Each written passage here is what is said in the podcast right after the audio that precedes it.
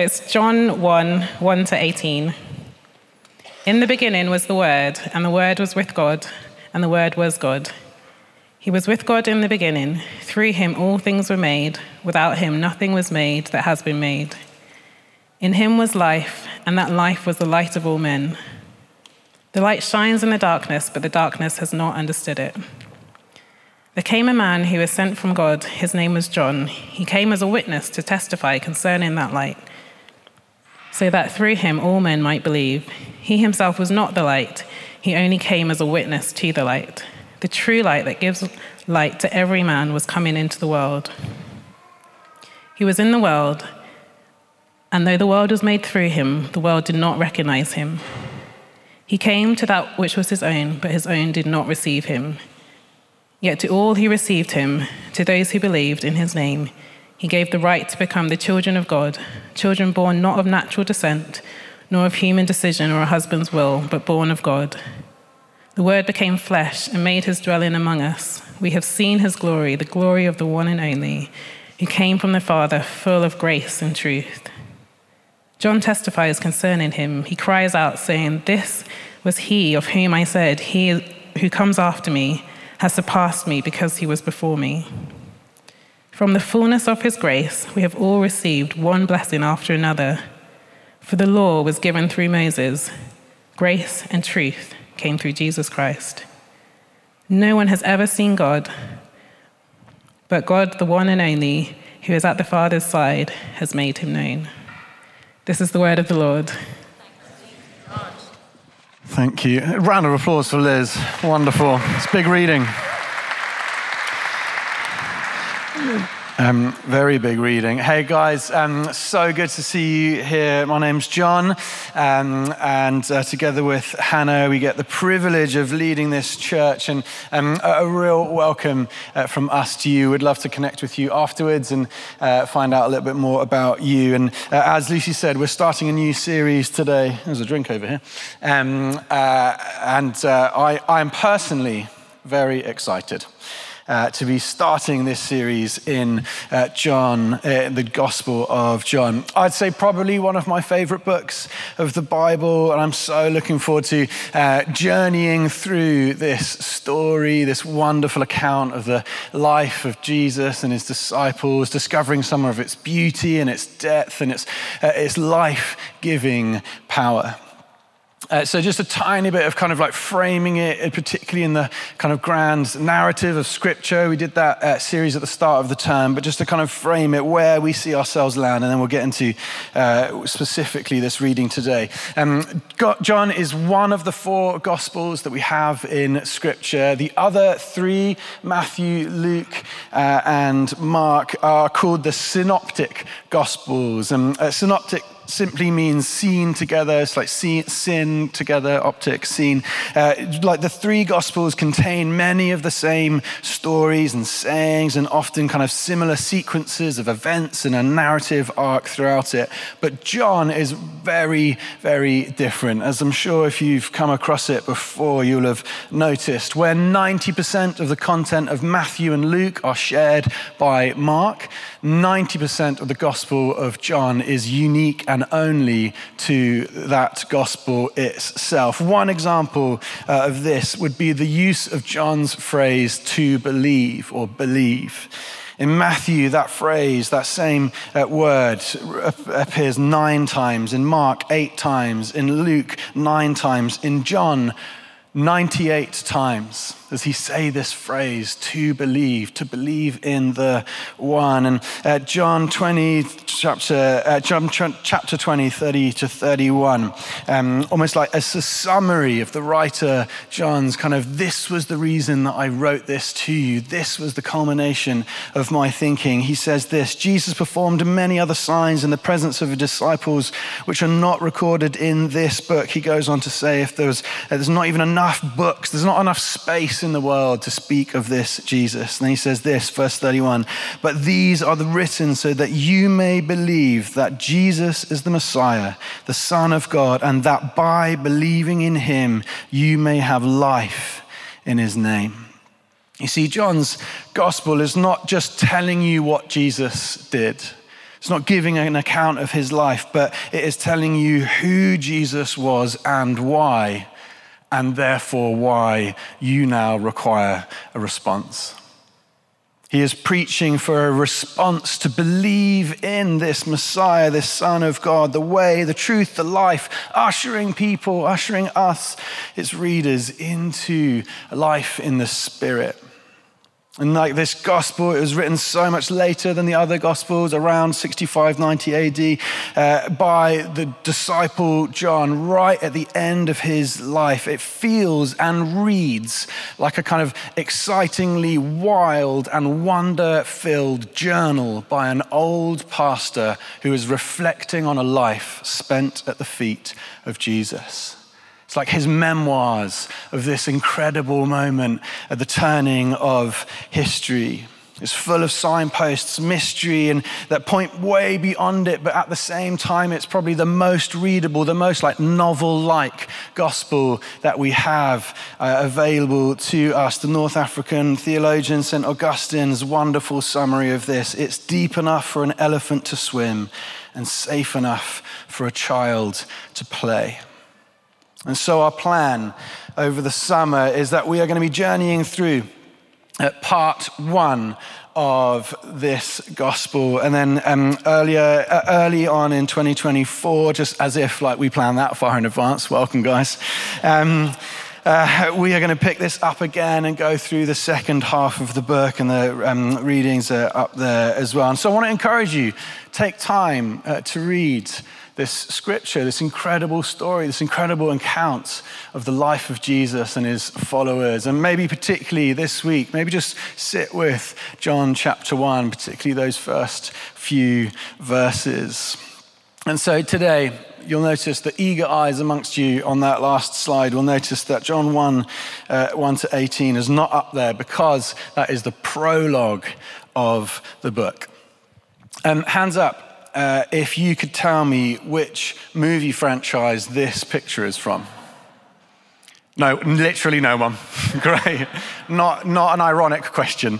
Um, you know, this famous image, uh, uh, almost like a, a, national treasure, if you will, um, of James Bond, this opening sequence with this iconic moment.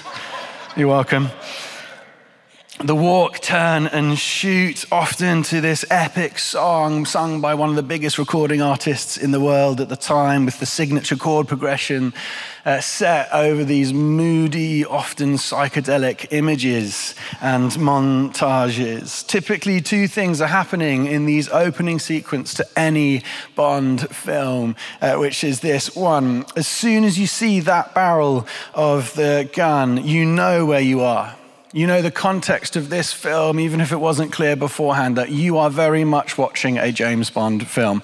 Therefore, you can pretty much tell what's about to happen. Uh, number two, uh, this is happening. The following, like montages that come over the in the sky, oh, uh, as that's happening, uh, you get these like clues and tells as if to say, like, here's some of the things that's happening. Here's the shard of glass that's going to be used to unpick a lock and uh, out of the submarine, all that sort of stuff. They're like these little clues and cues uh, that are coming, and you're even introduced to some of the characters in that opening montage. With less guns and less martinis, this is exactly what the writer of John is doing you're so welcome for that transition. Um, in this opening sequence, he's setting the context. He's giving some clues as to where we might be going, and he is giving an overarching framework of everything that he is about to say. And so for today, I want to look at uh, and kind of uh, consider what some of those clues, some of that framework might mean for us here today as we set the scene for the rest of our uh, series to come. And so I've got three things to say today. And the first is this In the beginning was the Word. In the beginning. Sounds familiar, right? Probably one of the most famous lines in all of Scripture, taking us right back to Genesis 1, right back to the start of our story. In the beginning, God made the heavens and the earth. I'd say it's like familiar to us, probably most people in uh, this room, you're able to think, I think it's somewhere in Genesis. But in its original context, in its original setting for that audience, I'd say it was much stronger than familiar. I'd describe it as a core memory like a core memory, uh, meaning an event or an experience that goes on to then shape that person or even shape that family or community. In the beginning was this core phrase that would have reminded them of their heritage would have taken them right back into the stories and the, and the accounts of uh, those shared around the table of faith and of, of God Himself, the character of the one that they worshipped. I was uh, reminded of this this week uh, as um, we bought and got ourselves hold of um, this. Did anyone have this? Like, yeah, I think this can. This might be a generational thing. Uh, we're going to go with it anyway. Um, uh, this is the Australian Women's Weekly Children's Birthday Cake Book. Um, uh, and this is a core memory for me. M- almost all of my birthday parties and all of my siblings' birthday parties had, let me flick through, these like epic cakes of like all kinds of things. It's got the instructions. You can even like put the stencils in as how to cut out a pirate cake and things like that. Um, uh, so my mum each time would get to uh, would would, flick through the book and would choose either one of the numbers or one of the themes uh, that we loved. It's such a strong moment uh, in my childhood. This core memory of celebrating and of feasting together. And so strong was the nostalgia of this book that I bought it, but also so strong was the nostalgia of this book book that when I was 18, I actually asked for the train cake on the front of the children's birthday cake being the youngest, I thought my mum now thinking like, gosh, she thought she was like clear and free uh, of that kind of effort. Um, uh, but I insisted. Uh, so this week we got ourselves a copy of this, and our uh, three-year-old started looking through it with on Friday, like bursting with excitement. I mean, like you can salivate over each one of these pages, especially if you're three. And um, Hannah and I were talking uh, about how uh, we should really up our currently substandard standard cake skills so that we, we can create these core memories for our children. And uh, we were talking about this in the kitchen. Uh, and at that point, especially when he found the pirate cake, our three year old literally stood to his feet and walked around the kitchen saying, I want core memories. I want core memories. I want core memories. Which was great. So now I'm hoping that my core memories are passed on via this cake book to my children. You see, in this use of this phrase, in the beginning, John is playing on that core memory of his audience, passed down from generation to generation of a creator God who was in the beginning with the power to create life out of nothing, who spoke the world into motion, formed humanity in his image and his likeness. So, in the using of this, intentional using of this phrase, he is wanting to say, This story that you are about to hear. This book that I write to you now is about that same God that same creator, life sustaining God, but in a new, wild, and glorious way.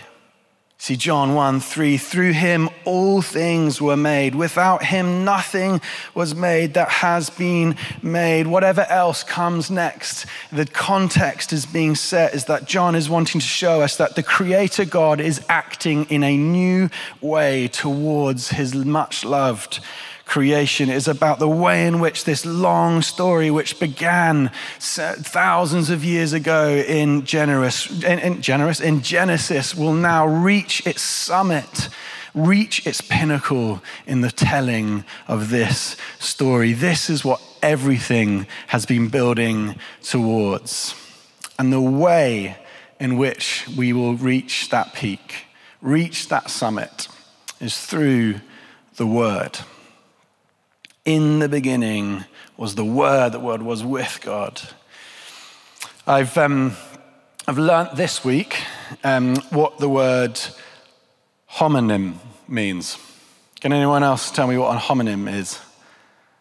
There's clearly some people, you don't want to, you don't want to be that guy. You're like, I actually know, Jon. Um, you can tell me. You can tell me afterwards where it's less embarrassing. But um, a homonym is one word with multiple meanings. So one word that you can uh, use in a variety of different ways. Um, can you think of one? Can you think of a homonym now that you know what it is? What? What's that? Pair. Yeah. Yep. I think it might have to be the same spelling, but I can't think quick enough. Um, others. Let's have one more. Who wants to have a go at a homonym? Son. It's a bit different spelling. It's quite hard, isn't it? Try. There we go. Try. You try at something, try in rugby. Yeah, lovely. Um, I, am going to book. Yeah, lovely. Um, we're going to curtail that there. Um, so I thought that was actually going to be quicker and easier. Turns out it's hard. Um, here's one. Here's the, here's the homonym with the most amount of uses is set. I'm going to try and use it in a sentence. There was a set designer who set up shop behind a set of stairs to watch a TV and a set of tennis. Yeah, lovely. Four, four times in one sentence. You're welcome. Got that from Google. Um, uh, the word which is translated uh, the word here in Greek, uh, you might have heard of it, it's this word logos which is so rich in meaning, and it would have had multiple different aspects and understandings uh, for its original audience, which is probably why John uses this phrase to try and capture the vastness of all that is going on in this first five, six words. This word logos, I just want to quickly pull out three kind of different interpretations, different meanings, different things that it would be suggesting in the use of this word. Firstly, uh, logos would have been uh, understood by the pagans to mean like rationality or like the reason uh, behind things. Like there is this principle which the entire cosmos, which seems to be held together by. It's like something about the air and the gravity, or even meaning and morality and how we should uh, respond and react towards one another. John is using this phrase to say that this logos, this reason, uh, this, this principle, is not this abstract idea that we cannot tangibly grasp hold of, but this logos is now a person, and I would like to spend the rest of this book introducing you to him. So, firstly, logos would have meant reason. Secondly, it would have been very closely linked to this idea and concept of wisdom. Uh, one, of the, um, one of the questions that the philosophers of the time would have been asking, bearing in mind this is pre Jesus, is how can the one true God be both different from the world, yet at the same time active within it? How can he be like holy and set apart and distinct, yet also so close and intimate and at work and within? See, John's answer to this um, uh, wisdom question, which I'd say a really quick meaning of wisdom in spiritual, uh, in biblical terms, would be the, um, uh, the capacity to see and understand life from God's perspective. The capacity to understand, interpret, uh, be able to relate to the world as if you're doing it through the eyes and lens of God Himself. John is saying that that wisdom has made his presence known within creation. It is, again, it's not this untangible, distant, far off thing, but that person has become uh, reality for us today. We can now see through the lens of God to the world. And then lastly, uh, the logos can also be used that God has this unique ability to create life by simply speaking a word. He spoke and the world took form. He spoke and humanity came into being.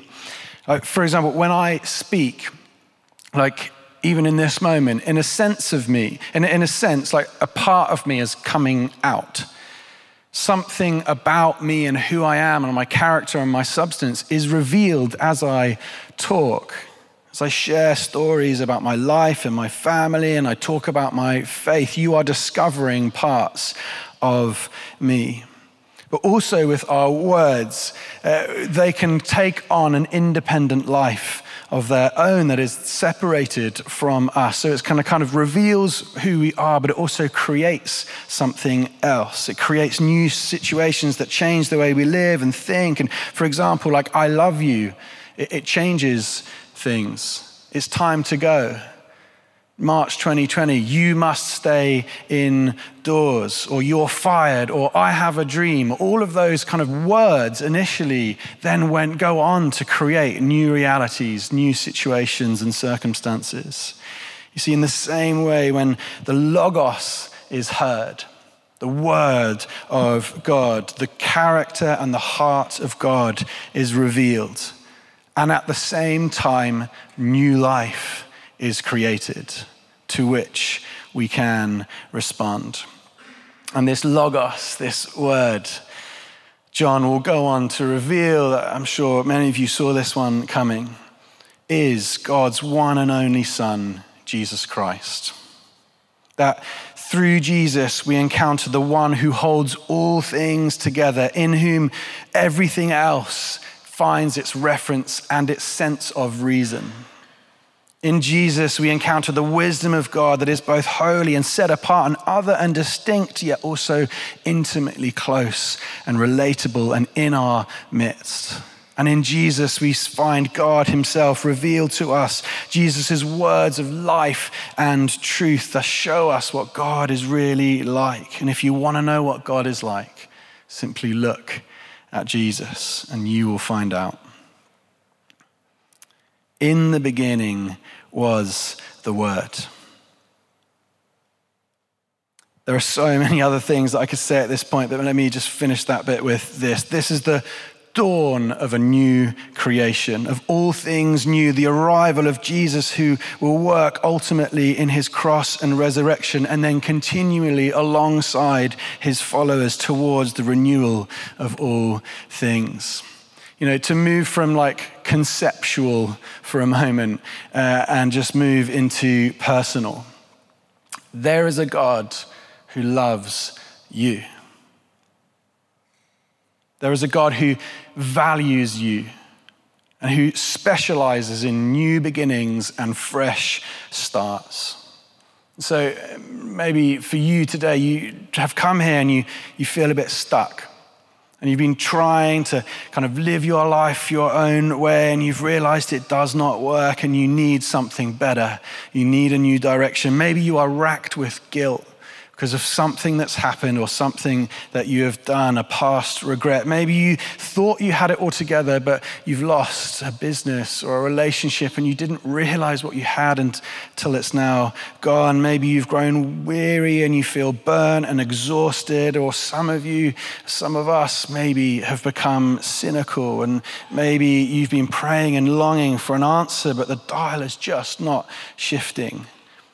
There is a new beginning for you.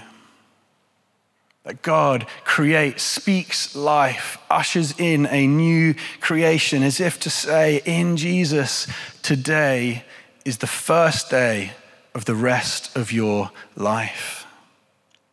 Today, Jesus speaks his words of life, of peace, of comfort, of forgiveness, of fresh direction into your world and reality. The sun is rising and hope is alive. Clue and framework number two the word became flesh. Um, the three main religions of the world today Judaism, Islam, and Christianity they all trace their roots back to this biblical book of Genesis, where God makes his promise to a couple named Abraham and Sarah. But the dividing point between Christianity and the other two is this God became a person. John 1 14, the Word became flesh and made his dwelling among us. We have seen his glory, the glory of the one and only Son who came from the Father, full of grace and truth. Everything, I'll say that again, everything in the Christian faith hinges on this phrase the Word became flesh. The miraculous move of God to become an embodied person named Jesus. J.I. Uh, Packer, a brilliant English born Canadian theologian, so popular in our house, argues um, that the incarnation of Jesus, not the resurrection of Jesus, is the key point where the biblical story gets defined. He says this bound up in the Christmas message of the incarnation that meaning God becoming flesh, being born in a manger, is the, is the Easter message. Uh, let's start that again. Bound up in the Christmas message of the incarnation is the Easter message of the atonement. For if Jesus was not made man, then we remain in our sins. See, God becoming human matters because our story is grounded in fact checked, proven history that there was a man named Jesus from a town named Bethlehem that is a physical place today, who died and was buried and then rose again in a, in a city named Jerusalem around the year AD 30. No reasonable historian would, uh, of any faith or background would argue with those facts, but there is something so much more powerful than just simply historical account. The word became flesh moves us from historical sentiment to something deeply personal. The word became flesh is the starting point of our hope and our courage and our healing and our forgiveness and our entire relationship with God Himself. Um, I love this phrase from a pastor in uh, Portland called Tyler Staton. He says this God took on a body because it, because it is really hard to be loved by a doctrinal statement. You see, sin leaves us with more than just a need for information, more than just a need for a statement or sentimentalism. What we need is pursuing love pursuing love in the person of Jesus with a great passion, a great desire, a mission to bring healing, restoration, and redemption for you and for the world. You see, to believe in the birth of Jesus is to believe that you are God's very good creation, and his great passion is to heal and redeem you. That is why God comes in human form. He dignifies our bodies by living in one. Jesus knows what it's like to walk in your shoes. He has shown us how to live a life of freedom and fulfillment. And you might think, well, that's all right for Jesus. Like he can live a good life, like he's God, but like with flesh on. Like that's easy for him. But think about the life that he lived. He experienced deep pain at the, at the betrayal of friends. He experienced deep grief at the loss of loved ones. He experienced persecution, rejection, abuse, homelessness.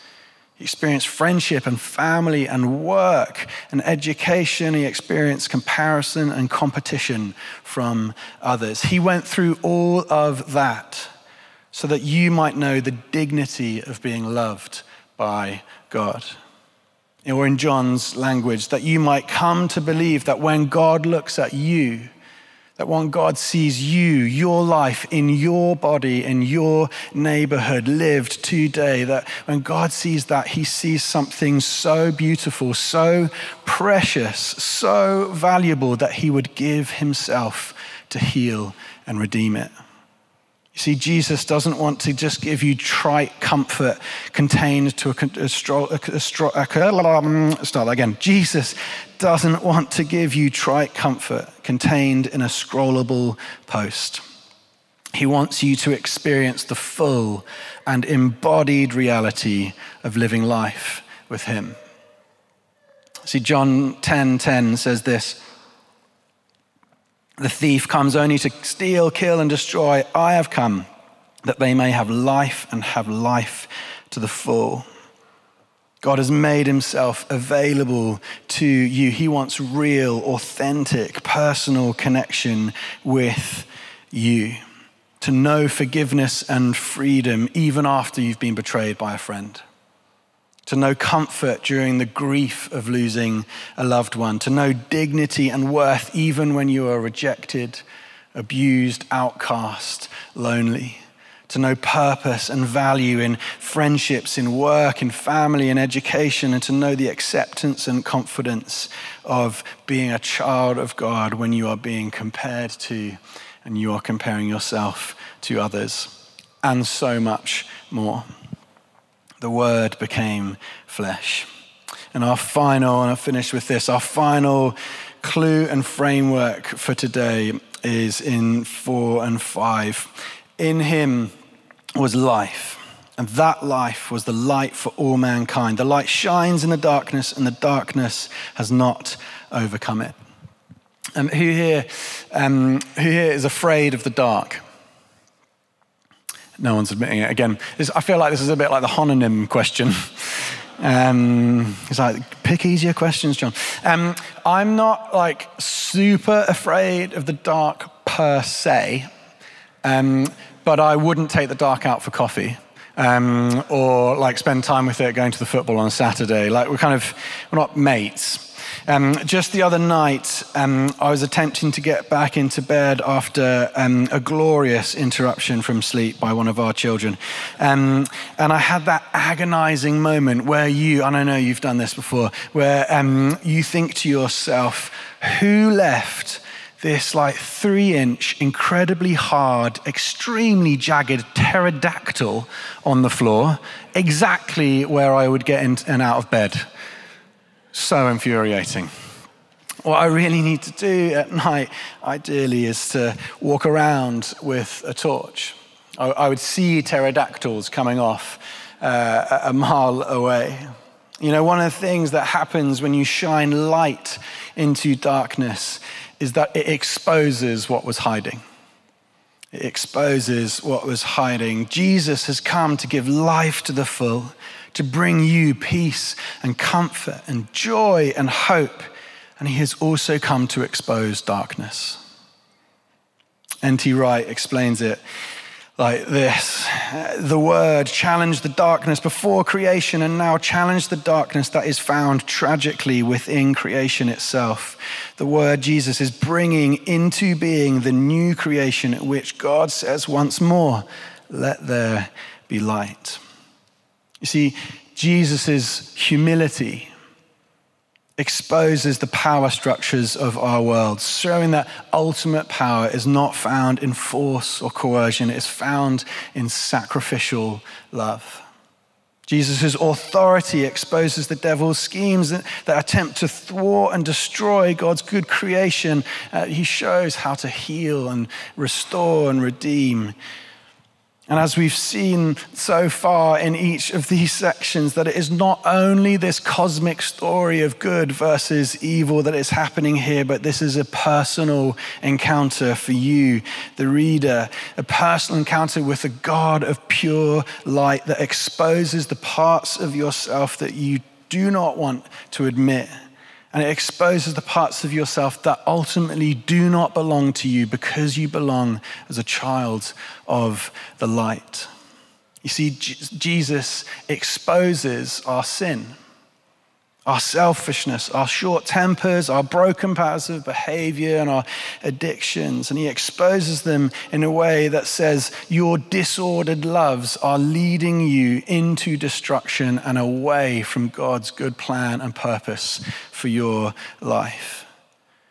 But by his grace, by his good, glorious, sweet grace, in his kindness, he provides a way through the cross to find true redemption, true freedom, true life in His light. So let me finish where I started. The purpose of John's gospel. These things are written that you may believe that Jesus is the Messiah, the Son of God, and that by believing you may have life in his name. See, John's gospel is not just telling you what Jesus did, but who he was and why that life requires a response. Jesus ushering in a new creation, a new peace, a new hope That meaning today is the first day of the rest of your life, regardless of what happened yesterday. Jesus walked in your shoes and shown you a way to be truly human, made in his image. And Jesus, in his grace, leads you out of darkness and into his glorious light, reminding you he is for you, he is for you, he is with you. So today, what is your response going to be? How now shall you live? John 1 12, 13. I'm going to finish with this. To all who receive him, to those who believe in his name, he gives the right to become children of God. Children born not of natural descent or of human decision or desire, but born of God. Jesus, help us to believe.